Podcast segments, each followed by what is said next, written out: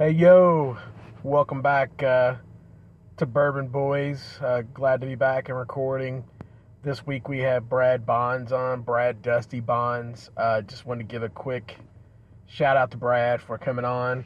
Um, and if anybody wants to get in touch with him, you can get in touch with him with at uh, b bonds b o n d s at corkandbottle.com. Uh, he does appointments only, so get in touch with him at that email address, and he will show you the dusties. Hope you enjoy the show.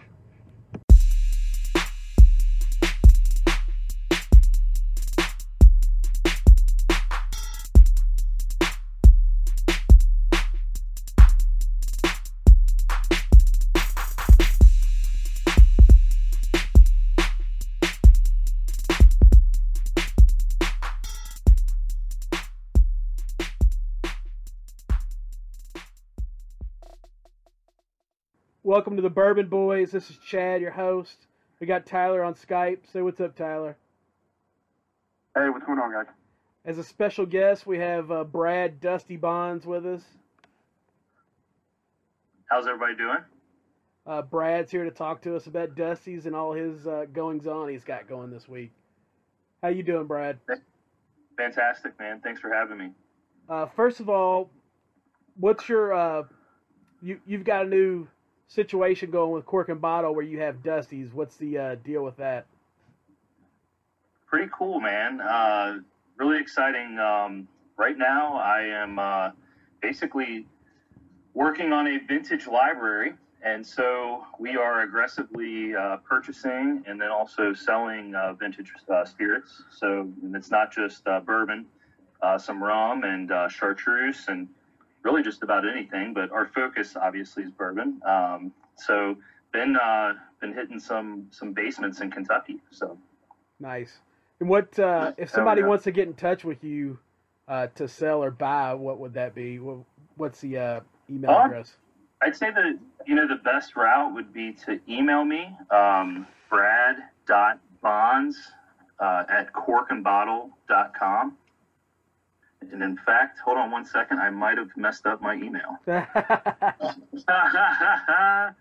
so uh, if you want to, like, I guess not, or, or whatever, get that out of there. But it's b.bonds at corkandbottle.com. All right, cool. Um, I had to um, look that up.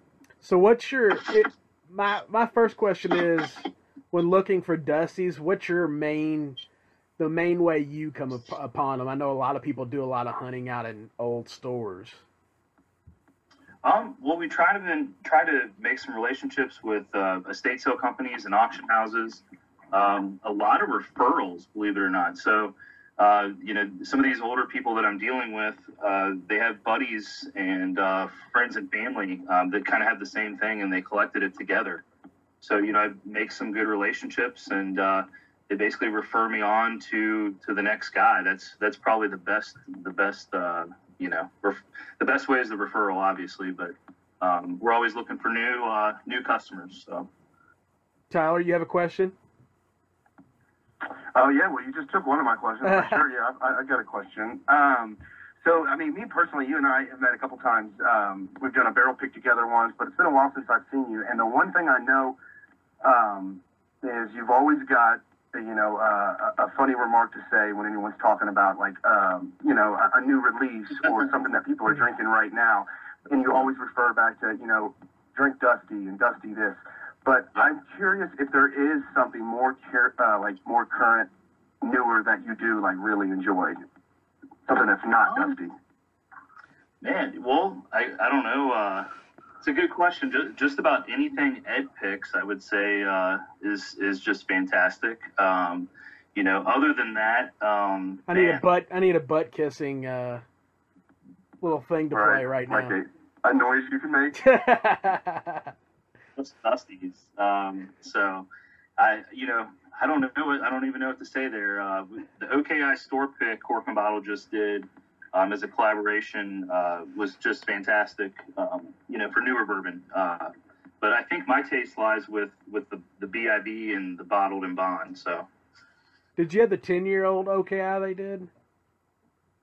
You know, it's been a while. I, I believe I have, but I've you know I, okay. I forget. So the obviously the 12 years, you know, uh, just on my head just because we just picked that one. But uh, no, I had the 10. I just I forget, um, you know, what it tasted like. So many pours and so little brain cells.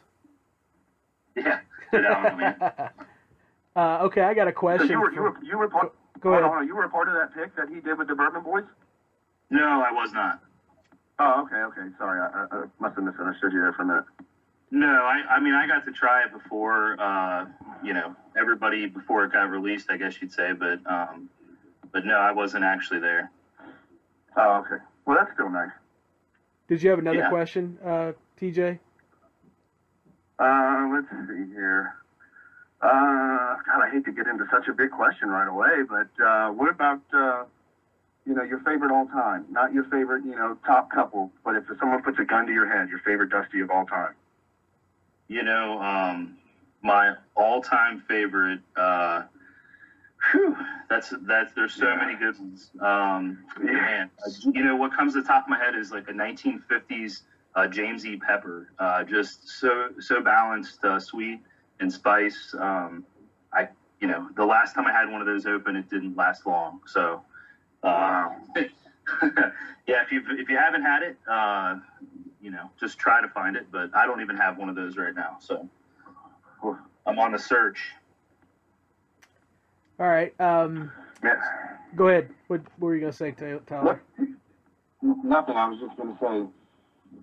Uh, well, I don't know where in God's name I would ever find a pour of that unless I was uh, hanging out with you. So I need you to get on that.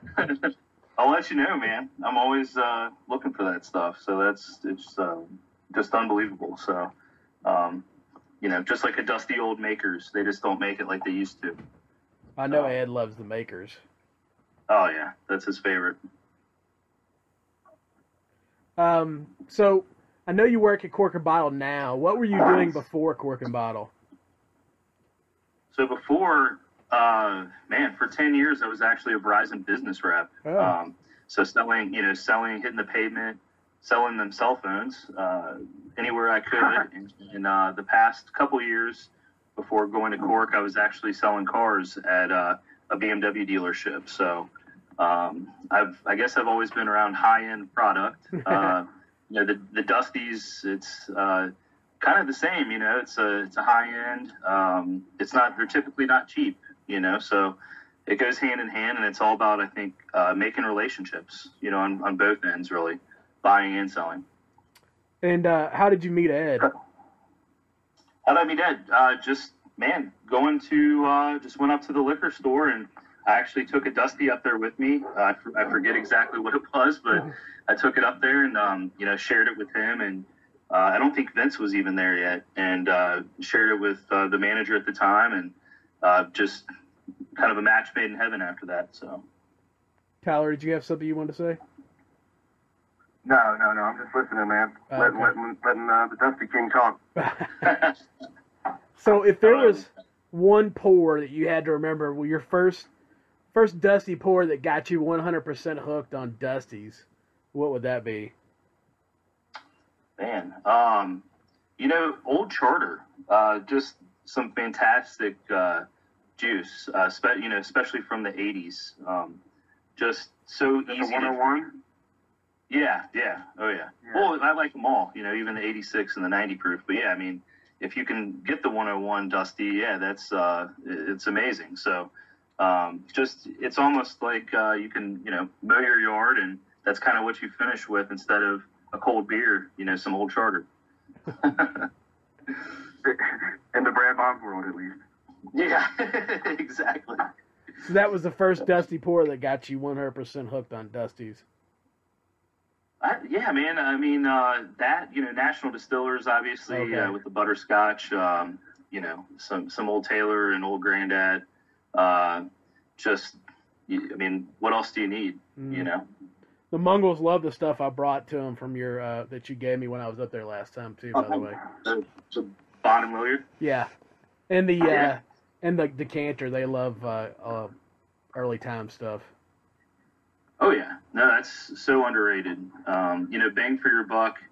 If you can get some early times, uh, just that's another one. Uh, a good bottle of early times from the 70s and 80s, man. It, uh, it's another one. Just unbelievable. So. Chad, did you get that uh, that benchmark, the 78 benchmark from him too? No, they they opened it up the night after that that I couldn't come over. Ah, uh, that was super fucking tasty. Yeah, they they uh, they hoard me out on that one. My my birth year bottle I couldn't get any of. Oh man. Well, we'll have to. Seventy-eight's kind of a tough year, but we can we can find something for you. Appreciate that. Uh, if you had to put a top ten of cork and bottle releases, what would it be?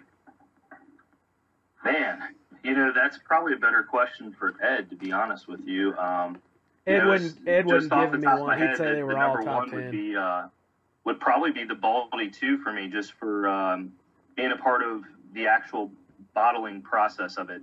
I, I had no idea um, how hard it was, uh, you know, just to put bourbon in a bottle and put a label on it, and then obviously the wax, and that got a little crazy. But um, you know, hmm. really just put in perspective to me, you know, what goes in, and and really to get it to the bottling stage, that that's only five five or ten percent of the process, you know. So um, I wasn't even there for the other part of it. So uh, that really sticks out for me is the the Baldy two pick. Um, I wasn't there for the one. I know you were on the one. Mm-hmm. Uh, and then other than that would be Ed's 41st. Uh, that was a blast. So, Fucking dynamite. Wow. Always going down to Turkey, um, you know, Jimmy and Eddie, and that's better than any um, distillery for me. So. Yeah, I just went on my first wild turkey pick last week or a couple weeks ago with uh, bluegrass, and that was that was definitely a little bit different than most you go on. Yep, they, we usually find it. It seems like uh, Ed picks a dusty kind of turkey while he's down there. Well, that's because so. he has a cot upstairs at uh, at the distillery. yeah, he definitely gets special uh, treatment there. He has a jar full of change, yeah. ready to go. Yeah. He was using washers at Bourbon 30 the first time, I believe. Gotcha. So it evolved. yeah. He got a little fancier with the change. So, when you decided to do this uh, dusty situation you're doing now, what was the the switch that flipped that you were like, "We've got to do this. This is a great idea."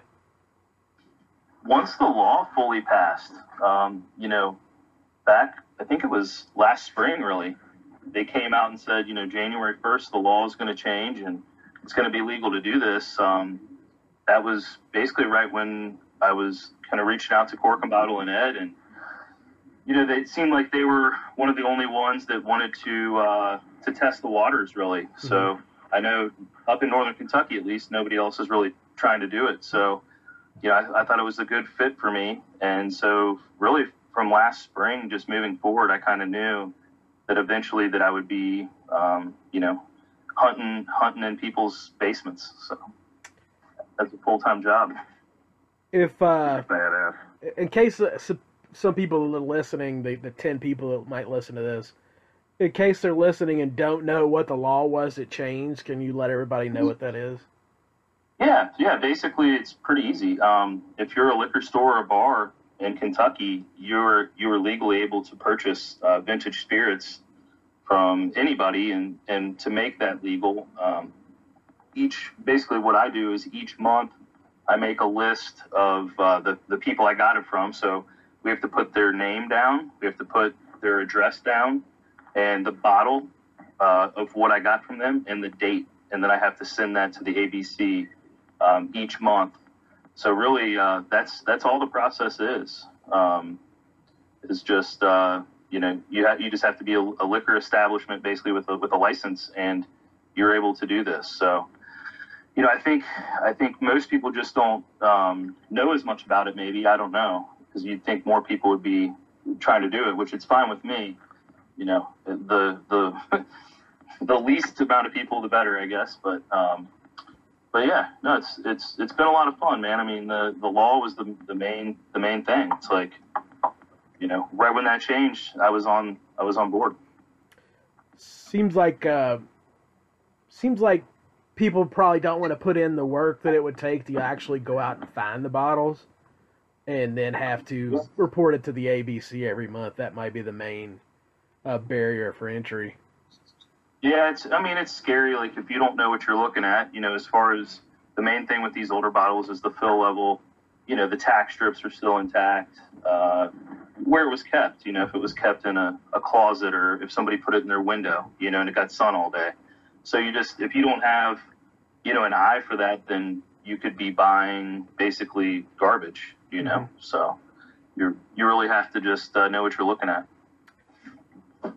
So this is a question I ask everybody: How did you get into bourbon? Period.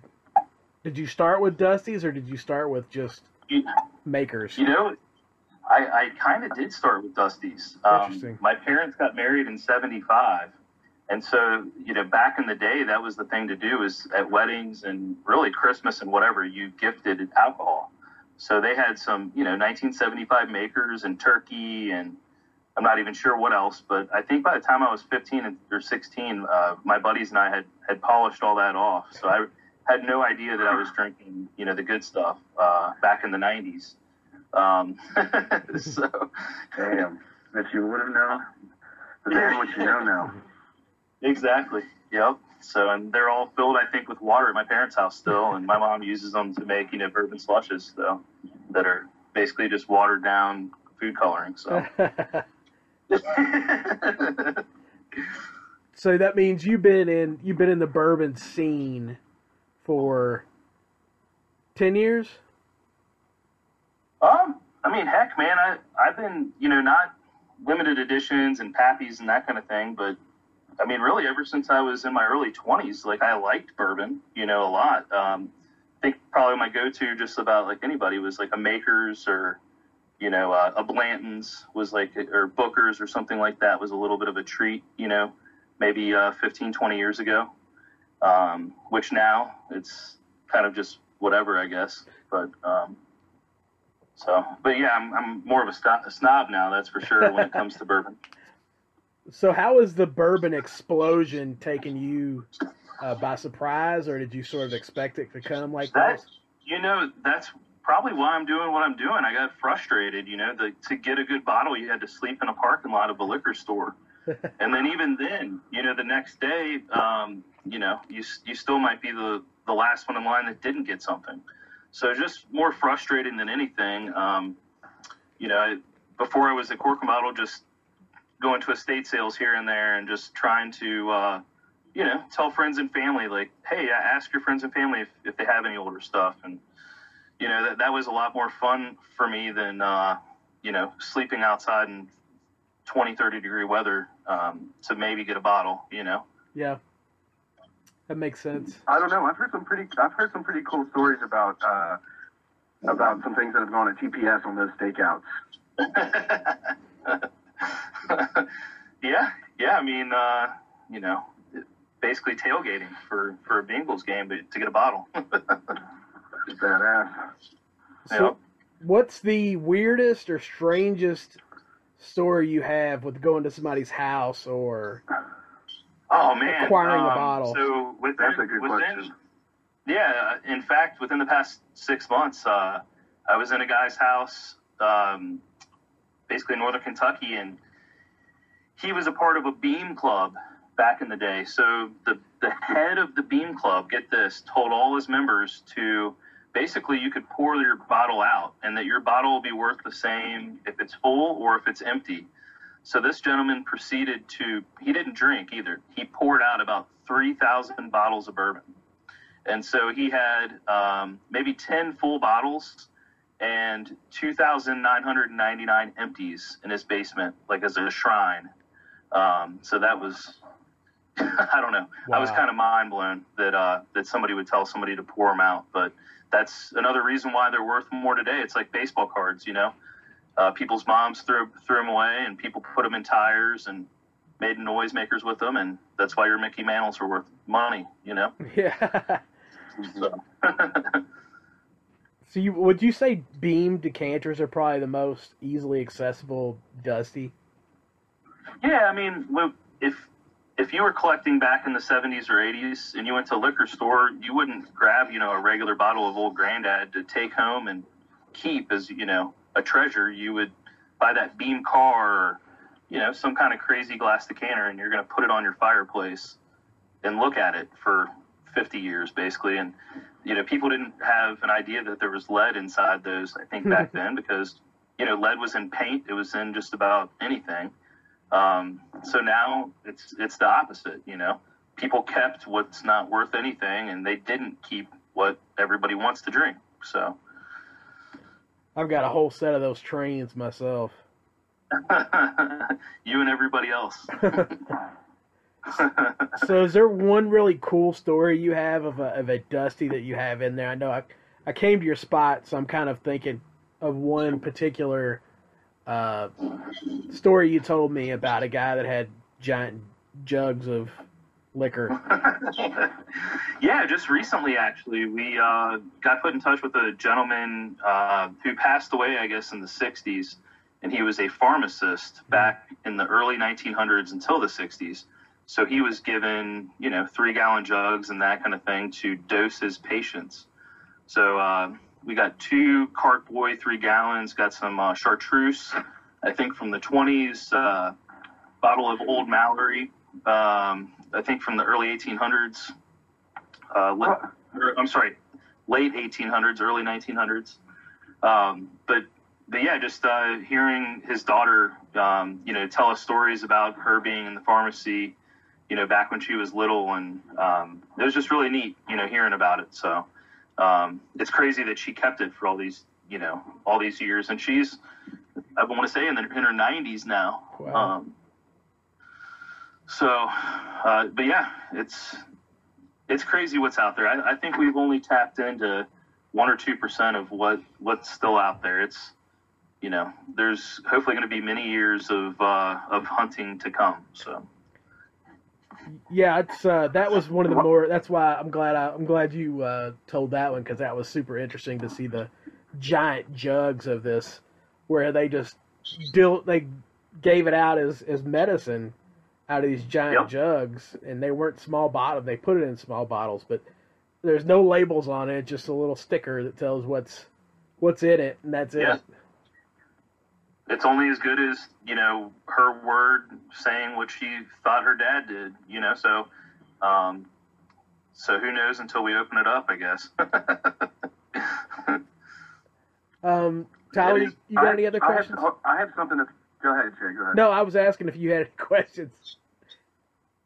Uh, I was going to say you know, while we're talking about some of these whiskeys that are over 100 year old, 100 years old and stuff like that, as far as like with the experience that you have with Dusties and older bottles, how how long, in just in your opinion and from what you've you know learned and, and experienced, uh, once a bottle is opened, you know, what's like a bottle? You ever had a bottle that's been open 35 years and it still tastes fucking phenomenal? Yeah, you know, just, you know it's, for, it's awesome you asked this question. So I've been given. Uh, Oh man, within within the past six months, the gentleman gave me a half gallon that his dad maybe took a sip or two out of, and they sealed it back, you know, immediately.